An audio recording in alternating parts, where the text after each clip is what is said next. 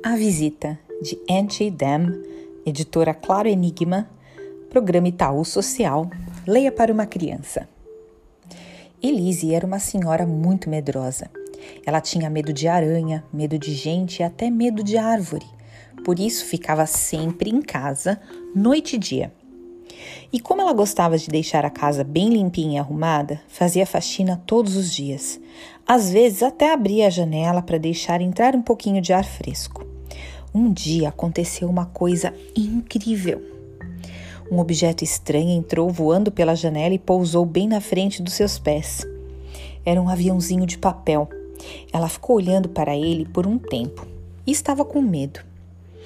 Isso não pode ficar aqui de jeito nenhum, Elise afirmou decidida e queimou aquela coisa no forno. Mesmo assim, quando chegou a noite, ela ficou com tanto medo que não conseguiu pregar os olhos. No dia seguinte, logo de manhã, ouviu alguém bater na porta. Ninguém nunca batia na porta da casa dela. Quem poderia ser? Elise não ia abrir, não mesmo, mas a pessoa continuava batendo. Então ela resolveu abrir de uma vez para ver quem era. Cadê meu avião? perguntou o menino. Xiii, ela murmurou.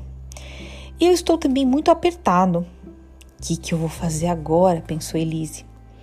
Mas ela logo disse: O banheiro é subindo a escada à esquerda.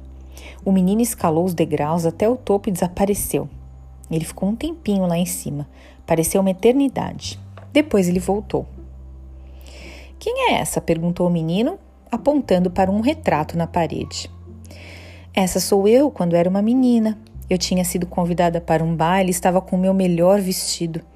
Legal, o menino falou e continuou olhando o resto da casa. E esses livros aqui na estante? Você leu todos? Sim, eu li todos eles.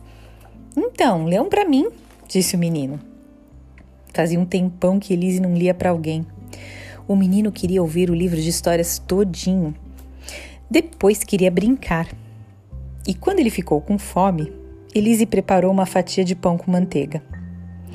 Acho que agora você precisa ir para casa, ela disse. A frase soou um pouco triste. O menino perguntou: Como você se chama? Eu me chamo Elise. E você? Emil, disse o menino. Tchau, Elise. Sua casa é muito bonita. Ele falou e deu um tchauzinho. Até logo, Emil, disse Elise. E então anoiteceu e de repente ela sabia exatamente o que tinha de fazer.